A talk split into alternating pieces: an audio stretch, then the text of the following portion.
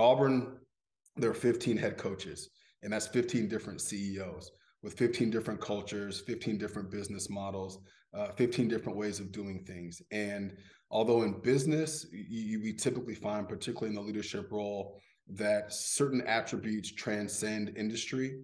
And that is the case, but also it helps to have a better understanding of nuances. You can't apply a one size fits all model to these 15 different mini businesses, if you will.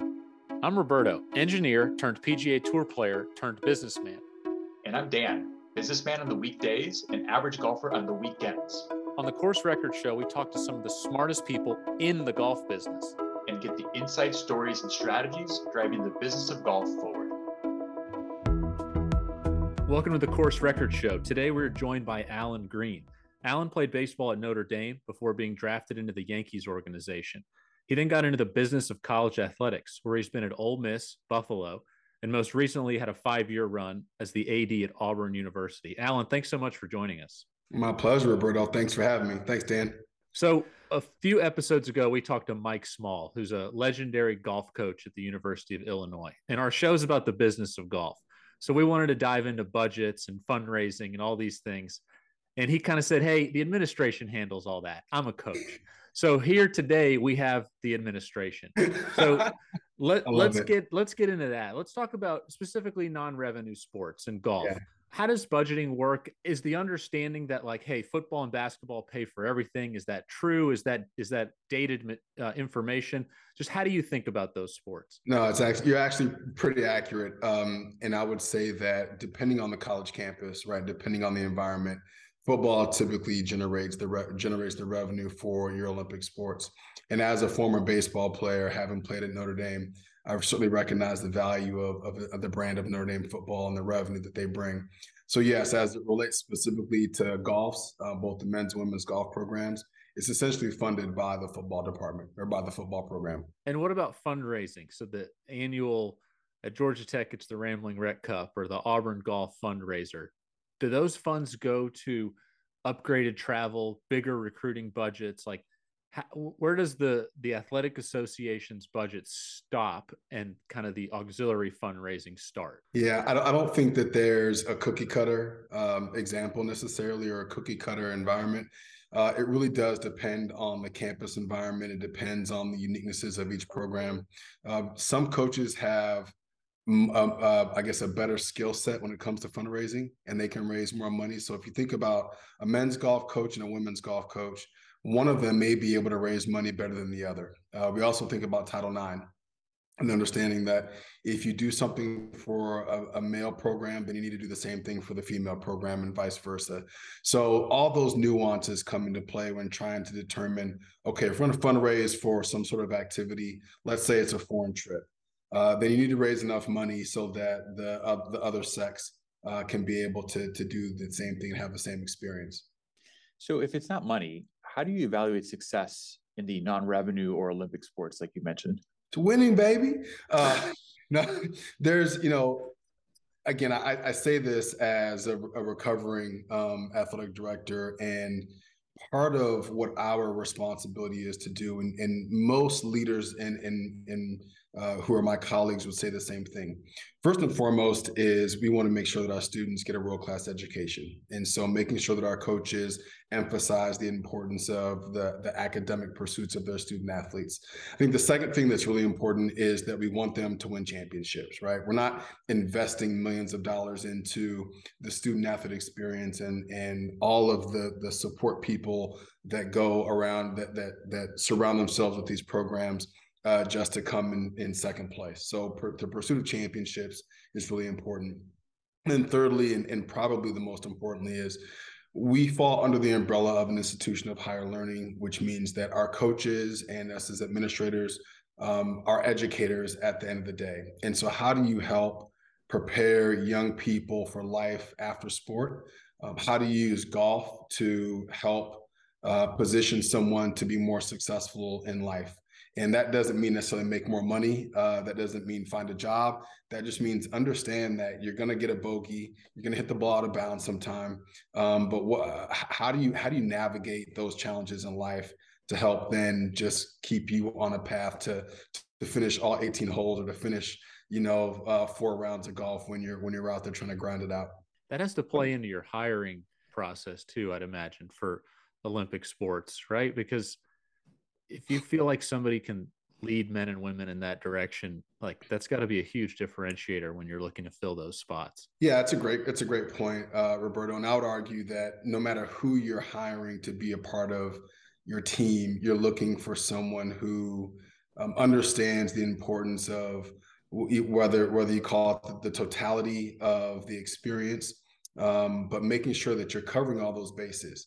At the end of the day, and you think about, you know, Roberto, as a pro golfer, you think about uh, the end game. You think about performance and you think about the metrics.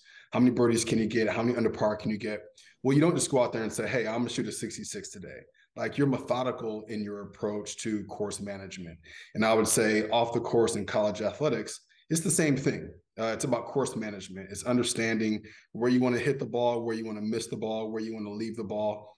How do you how do you help identify those people who are going to be help our student athletes be great course managers, if you will? And that I think is the secret sauce. If if it's solely about winning and it's solely about the outcomes, then you're going to miss on some of the inputs. And so if you're just going to sit there and hit driver, driver, driver, you're, you're probably not going to score so well. And so instead of high risk, high reward, we we want um, low risk, high reward. We want to be higher rewarding uh, by having people who understand that there's a, a broader sense of development that we have to have. I always perk up whenever someone brings up metrics because that's my that's my thing. Um, but I want to pull a thread there a little bit and what are some of the metrics that you, as an administrator, look to evaluate the health of your programs? You mentioned some golf specific examples, but like sure. broadly speaking, how do you look at that? Yeah, so I'd say college athletics, and, and this is really a it's a it's a perspective, and so from an administrator's perspective, yes, we are about winning, right? And it's very important to be successful and have the scoreboard read what you want to read at the end of a game or end of a match. I think more importantly for for us as administrators and for coaches, it's more about the process. And if you listen to any successful head coach, they don't talk about um, winning per se they talk about what are you going to do to help make sure that a team or student athlete a young person is prepared to be successful? I would say a professor does the same thing. So when we think about metrics right you you have athletics has a ton of data. There's academic data there's performance based data uh, there's sleep data there's rest and recovery data there's fuel and hydration data uh, there's explosiveness and strength and conditioning data. You take all that data and you try to figure out how you're maximizing or if you're maximizing um, the inputs to be able to maximize the outputs. So those are just some of the examples, Dan, of, of some of the data that gets used on a day-to-day basis in a college athletics program. Is that common or do you think that's program specific? Like you seem very oriented towards some of those, the score, the scoring the scoreboards and scorecards, et cetera is that a shared perspective across the profession? It is it is and i think to, to various degrees. I mean different different institutions and organizations have uh, different accesses to resources and some of the expectations are very different as well and i think the the more sophisticated one's organization it is, the more sophisticated the expectations are that you're using some of this data and some more granular data to make uh, certain decisions. I don't think there was as much data when I was playing college golf because there was thankfully there was not explosiveness data because I would have barely registered on the. Uh, well, it's it's funny that you mentioned that. So um, I would go to baseball practice uh, as a former baseball player, and I would basically TrackMan right has now been introduced to baseball, right. and from a hitter's perspective, there's exit velocity, uh, there's spin rates, there's launch angle. I mean, there's all kind of stuff, right? And when when we were playing, when I was playing 30 years ago, you knew launch angle, you knew spin rate, you knew exit velocity really by sound mm-hmm. and by feel and by sight because you, you didn't have data to support what what you what your feelings were, what your senses told you. Yeah. And so now you have data to support what the senses are. And I think unfortunately sometimes the senses get diminished because you're not using those muscles. You're not forcing yourself to have to pay attention to the nuances. You're just saying, okay, I hit a ball. Let me go look at the screen. Okay, this is what the results. And so we have to be mindful, and regardless of industry, uh, you know, you don't want to, you know, what is it called? Paralysis by analysis. So you have to be thoughtful and you have to be smart enough and confident enough in your skill set and your experience, but also use data to help perhaps find uh, little, I guess, um, uh, small windows to be able to exploit, but also to confirm what you're seeing, thinking, feeling, all that kind of stuff. Well, it's interesting how you say from like a development learning standpoint, like learning to be a great coach or learning to be a great hitter. Let's say golf. You used to stand behind your player with your hands behind your back for eight hours a day, the great coaches did. So every nuance in the sound of the strike or the swing they picked up on. A lot of coaches now, when you're taking a lesson, they're behind a computer screen. And I just feel like over, you know, when you're acquiring those 10,000 hours, that's a very different process, baseball, golf, that I just wonder if those like true, true experts that understand those tiny nuances, if there will be less of those due to all the technology. I think there will be less of those, and you're seeing it now in coaching. And I think those who are the most successful are the ones who have the skill sets in both arenas. And if you can stand behind and look at a swing and just tell that it's off plane a little bit, uh, not having to use a monitor, but then there may be something that you're you're seeing, you know it's not quite right, but you're not quite sure how to address it or how to how to teach it, how to have that information sink into the student, the pupil, then you can perhaps go to the monitor and say, okay, here's here's what you're doing. And I, I think there it's an important distinction to say that you know communication is a two-way street. And a coach who may know every little nuance about a swing, and there may be an athlete who's really, really skilled, but just missing something you have to be able to communicate. And the coach has to be able to share information with the student. The student has to be able to receive digest and implement that information.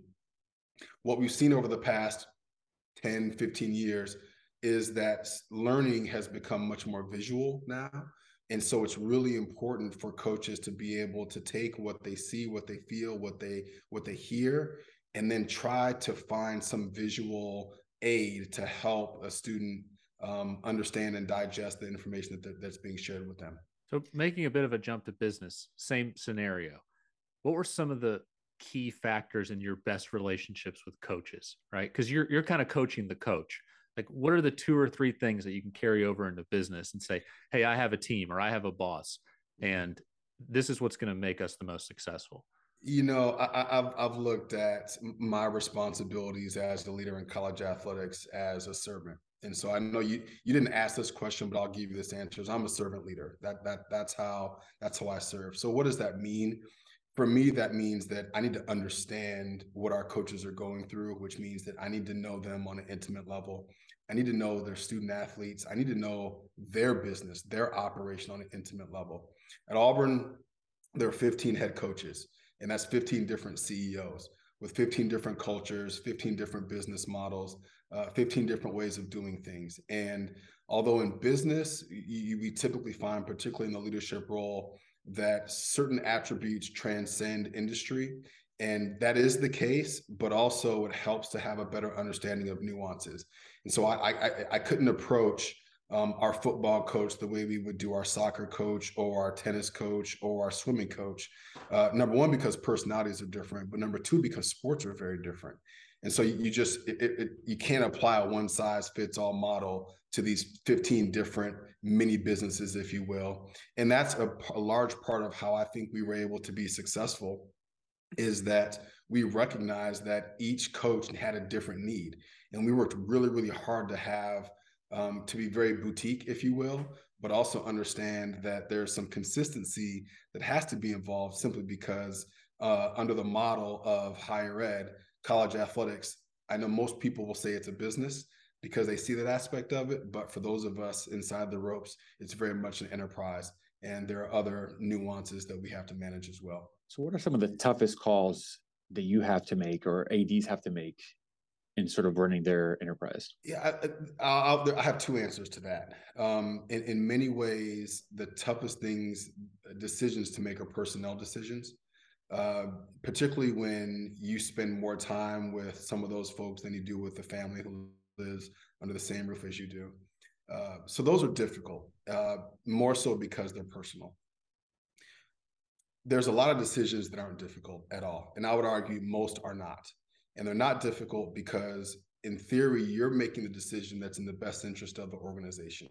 And if you're truly making a decision that's in the best interest of the organization and you know what the quote right thing to do is, if you will, um, then it's not they're not difficult. I think the challenging part in college athletics now is with the advent of social media.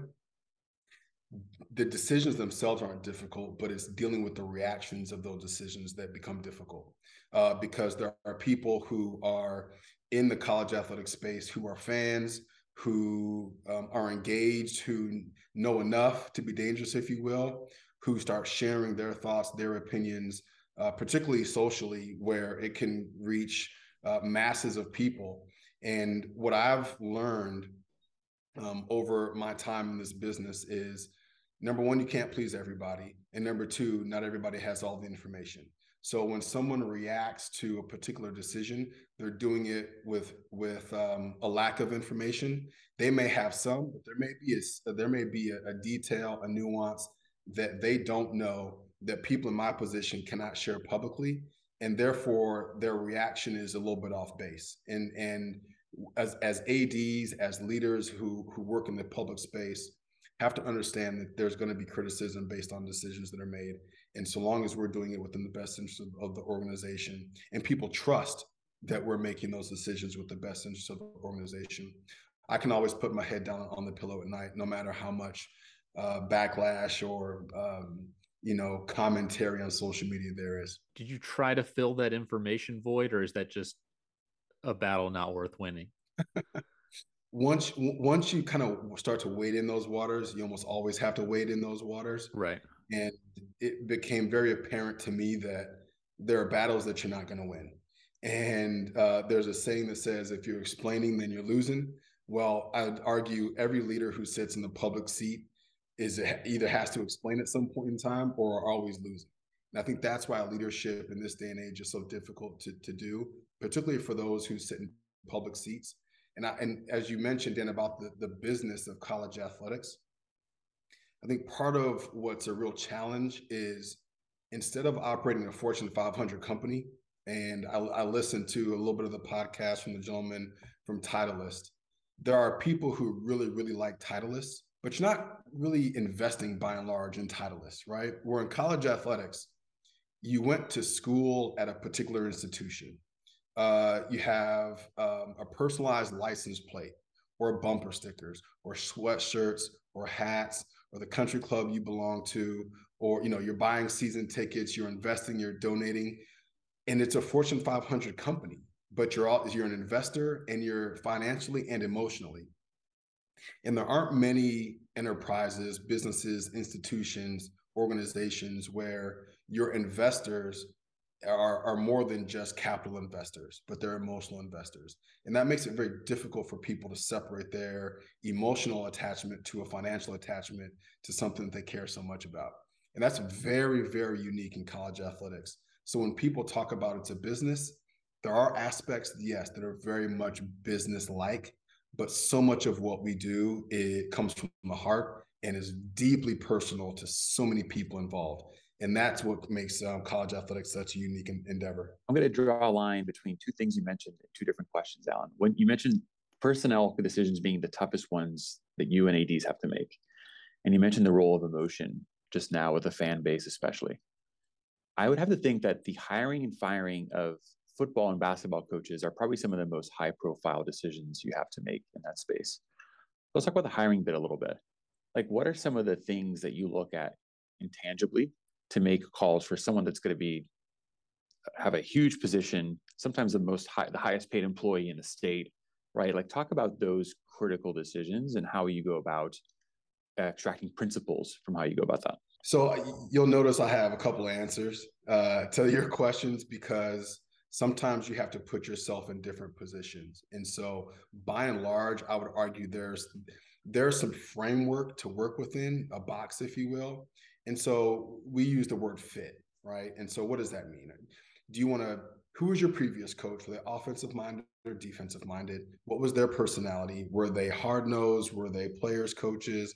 Were they highly intelligent? Were they incredibly articulate? Were they not? that plays into your pool for the next candidate. Also, I think time and place, uh, place very particular is is critically important because there are certain people who uh, may not fit a particular institution. Um, and there may be certain desires that an institution or the fan base has for a particular coach. And the fans, um, I think, also don't recognize that at a, at a at particular institutions, sometimes your pool is very, very small. And at other institutions, your pool is very, very large. At some institutions, you're looking solely at head coaches. At some, you can hire coordinators. At some, people from the NFL may be attractive, um, attractive candidates. So that's where you have to start taking this box and start saying, okay, we need to poke holes in this thing and perhaps get outside of our box, outside of our comfort zone, or just take different things into consideration. And it's unfortunate that you sometimes, like most times, you look in the rearview mirror to determine how best you're moving forward but those things are critical because what you're really playing into is the psyche of the team, the psyche of the fan base, and can you build momentum with someone? And I, I think it's it's it's fascinating when a coach is hired, right? And everyone turns on ESPN and we hear the pundits say, that's a home run hire. Right? How many times have you heard that's a home run hire? That's a perfect fit. And what happens three or four years later? Coach is fired. Okay.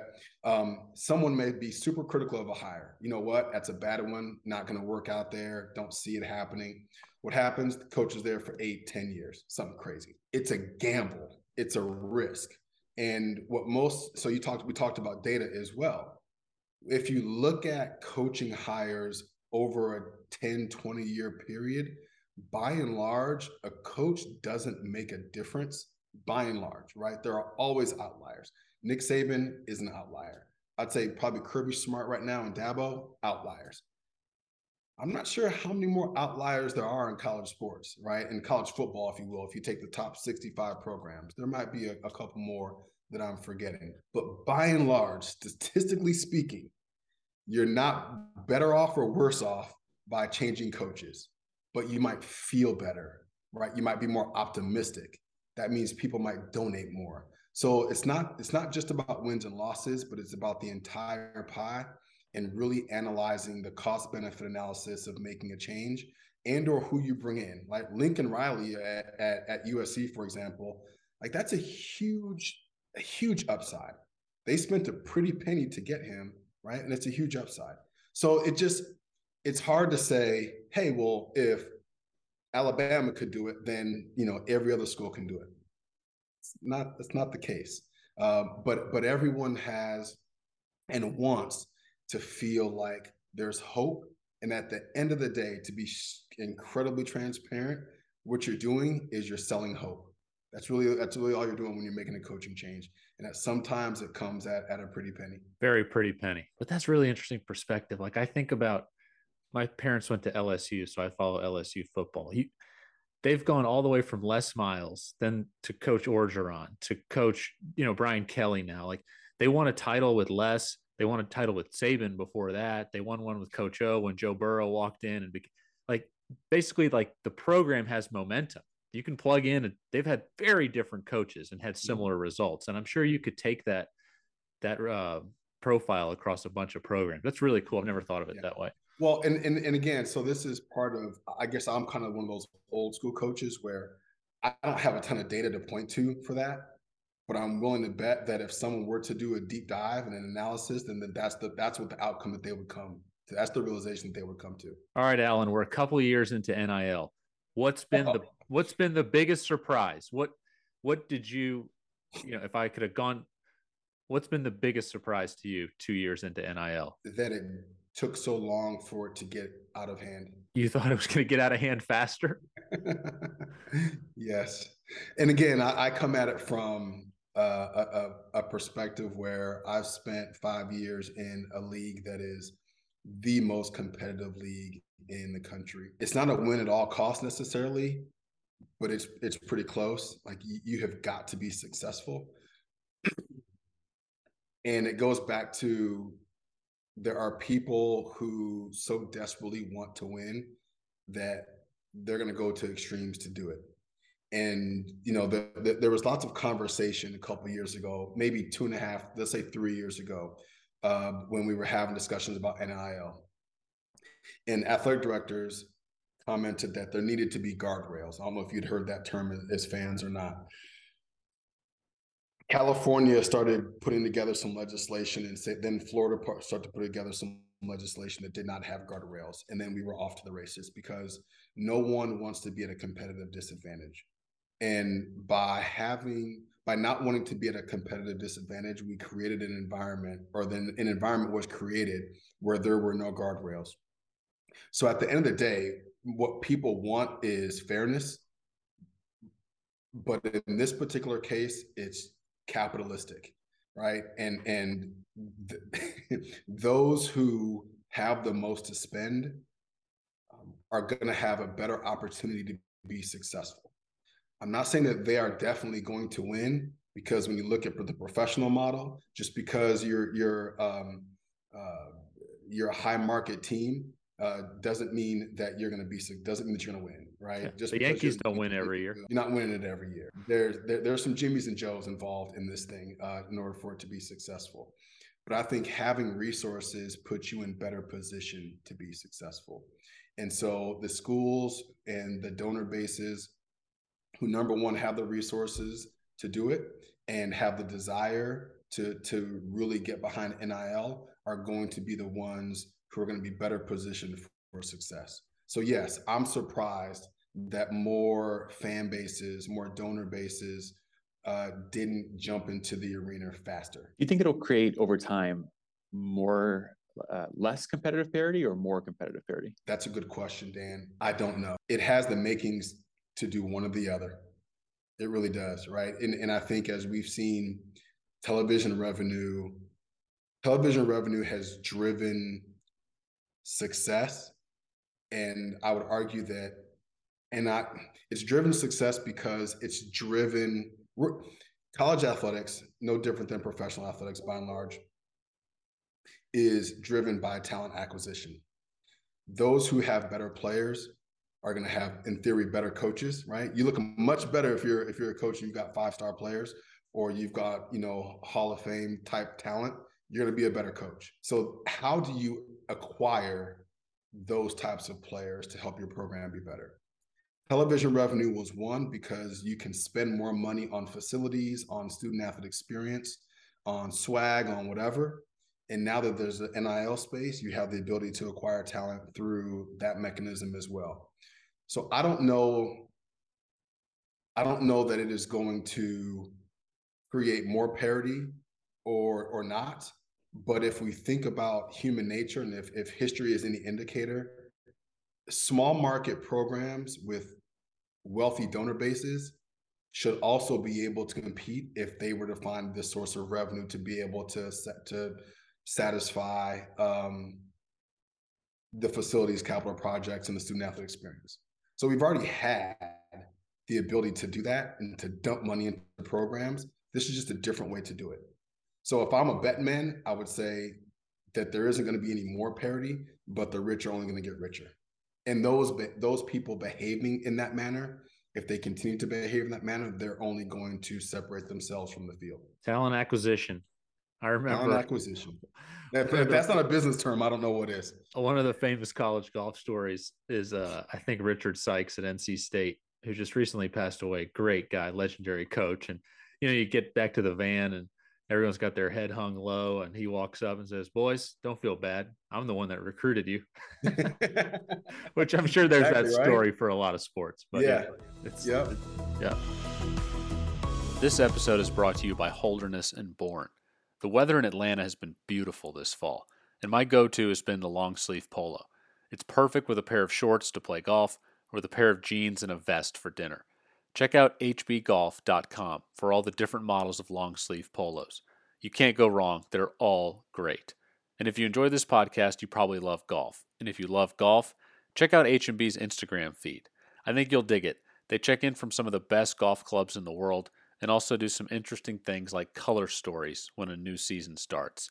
They're at Holderness Bourne on Instagram. Let's shift gears to golf just a little bit. Sure. You recently spent the day at the President's Cup in Charlotte, North Carolina. I'm just curious, you're in the sports business. What do you think about the PGA Tour product? What do you think about their position in the market today? a lot of talk with disruption in pro golf, but just coming at it from a you know college athletics administrator, you I'm sure you walk around and just you know things run through your head. What what were you taking in and, and thinking well, about? I, I looked at it from a very different lens, and I think the part that was cool uh, was I, I won't say being behind the ropes necessarily, but being able to look at it through a slightly different lens. Um, I will tell you, we had some great hosts uh, who gave us some some some pretty good access, and um, thinking about technology, thinking about branding, thinking about just the business model. And I'll never forget, they were doing the opening ceremonies, if you will, and I was like, you know what, I'm gonna go and get a. Um, I wanted to get a polo, and I remember uh, walking into the merch store, whatever, and there was too many people in there, and I said, "I'm not, I'm, I'm not, I'm not doing this. Uh, I'm not doing this. There's, there's just far too many people in here," and so I walked out. Um, but I, I'm, I'm, I'm really interested in trying to figure out how the LIV tournament is going to impact uh, PGA, and I'm really interested in in trying to figure out how the PGA is going to elevate players uh, to be in positions where fans decide to tune in and watch. Yeah, it's a star-driven sport for sure, and that's uh, it's a good question. You have stars on both sides right now. Uh, it's the world is changing fast. Disruption comes for every industry, and we're seeing that now in sports, golf included. So pretty it does. Stuff. It does. It does. And and you know what what I I think is pretty interesting. Um, one of the podcasts. Oh, I think you were talking about this, uh, Roberto. Is is that the social media aspect of the PGA and how players get points, if you will, for their social media posts. And I think that's really interesting um, it's an interesting business model, right? right? As a as a part of the way to the grow to grow the game, and I would be so so much of what we see on social is, hey, um, I'm on the range, or I got this, you know, new watch or this car or whatever. But it's it's kind of some superficial stuff. I would be interested, and this is part of of kind of how my crazy mind works. So at, when we were at the President's Cup and Cap Tech uh, as the host, and and you know you were talking about the bubble um, around the greens and showing the different camera angle or the cameras or the trackers who are tracking the ball entering to the green. I would be really interested in hearing professionals talk about distance from the pin, um, angle from the pin, left to right putts, right to left putts, uphill putts, downhill putts, and really listen to their analytics, or I guess their analytical thought process on how to shave off, you know, six tenths of a stroke.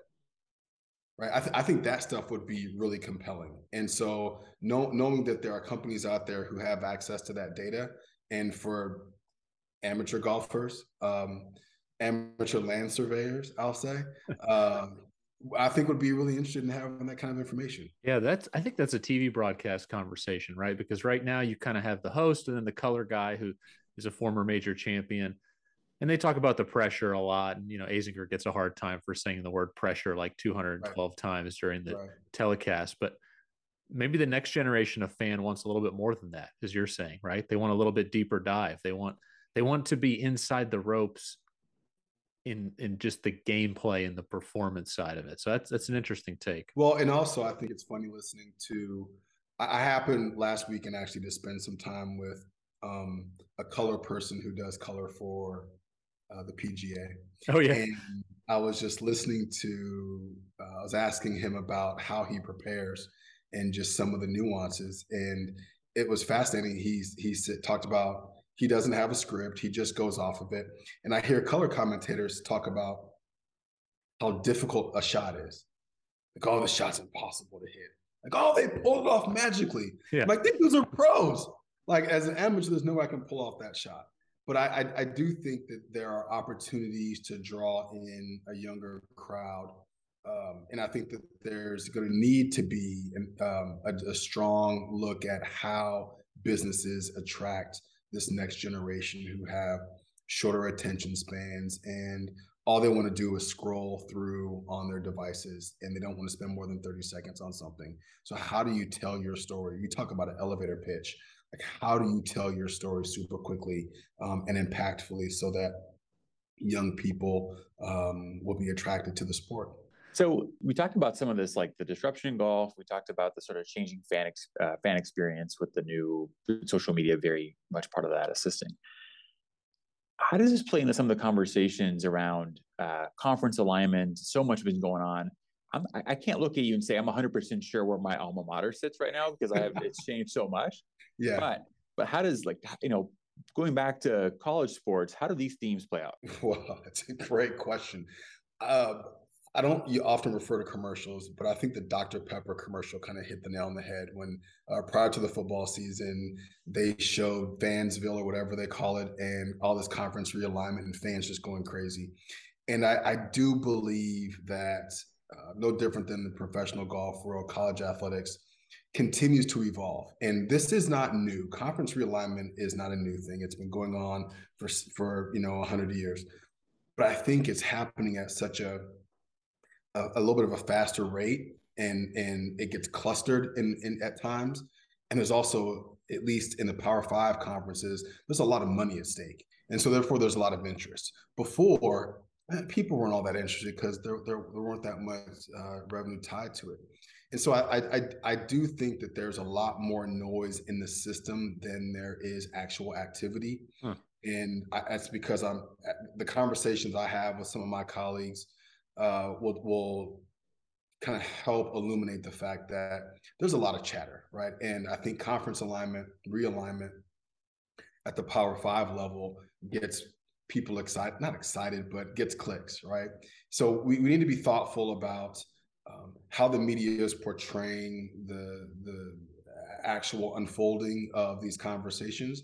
But we also have to recognize that there's a lot of conversations that are taking place that are not uh, made public. And so we know that there's activity happening behind the scenes. We just perhaps don't know who's having what conversations with who and what what the details of those conversations are. But I, I will say that there's definitely uh, going to be continued shifts in conference and conference affiliation um, and and people trying to determine what is the next move going to be. Are there going to be super conferences or are conferences going to stay kind of where they are? We've seen the Big 12 start to expand from their region, if you will. And so, and we've seen the Pac, eh, sorry, we've seen the Big 10 do that as well.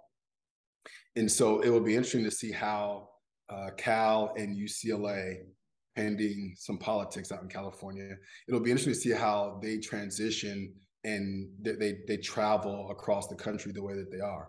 I will tell you that uh, in the Southeastern Conference, the longest trip in the Southeastern Conference is shorter than the shortest trip in the Pac-12 wow. from California out to someplace else. So there's going to be impacts. Don't know how how those impacts are going to play out, but it's certainly part of the equation. I know for the folks out of Cal uh, and or sorry at, at USC and uh, UCLA. My takeaway is never name a conference with the number of schools you expect because it's never going to be right. Right yeah, there, there, there used to be uh, some comfortability in that, and now it's just completely been disrupted. Well, Alan, before we jump to some quick lightning round questions, what's next for you? You strike me as a guy who could do absolutely anything you wanted to do. You have had insights into all parts of sports business and other businesses.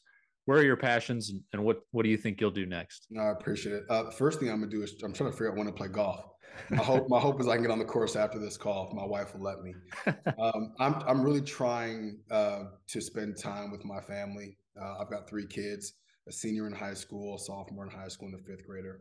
Uh, my wife has been a single mother for the last 20 years, and I guess 18 years, 17 years, and so um, I want to be able to help out. And so I've, I've my new title is domestic intern and um, so I've gotten really good at folding clothes and putting the dishes away. And that's about and washing cars. That's about the three things I can do the best. I think professionally, this is a great time to really step back and just evaluate.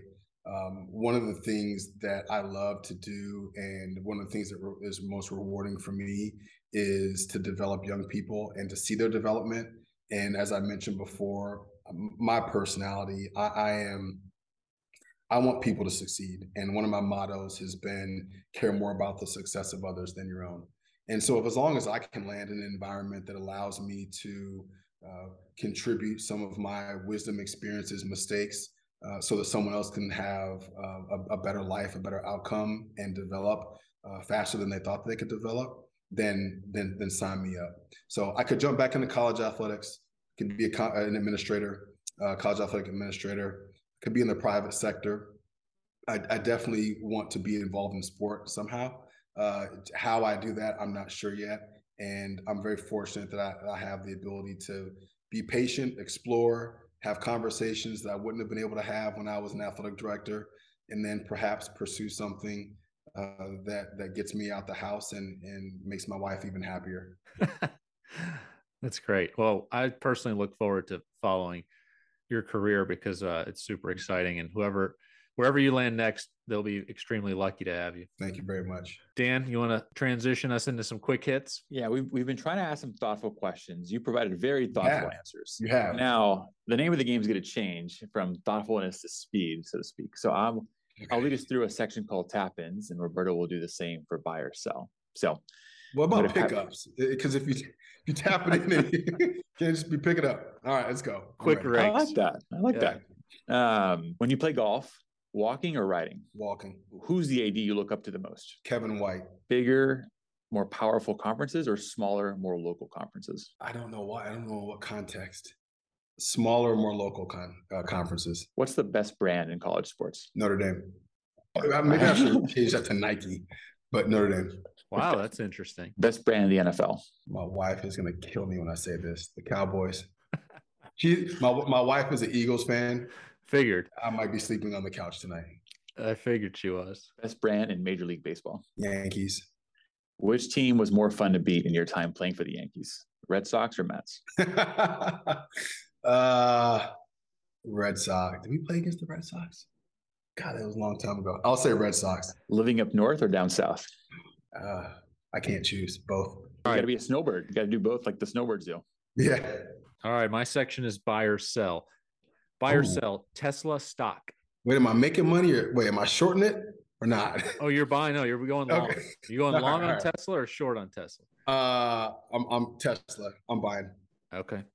Buy or sell college golf as a TV product. Ooh, uh, it's personal to me, so I'm buying. Buy or sell football super conference. Of course, I just said something else. Uh, smaller conferences, but I'm probably buying. I'm probably buying super conferences. Buy or sell Barry Bonds having the home run record at baseball. Uh, selling. Buy or sell a mixed gender version of the President's Cup. Ooh, buying. Buy or sell college campus golf courses. Definitely buying. Nice. Definitely buying. Nice. Well, Alan, we can't thank you enough. This has been one of our most enjoyable and honestly, just most insightful conversations. I learned a lot personally that I'll take from this. Uh, so this has been tremendous. No, thank you. I appreciate it, Roberto and Dan. Thanks a lot. I appreciate your time and and and truly the the questions were very insightful. So I appreciate your time and thinking about um, thinking about that.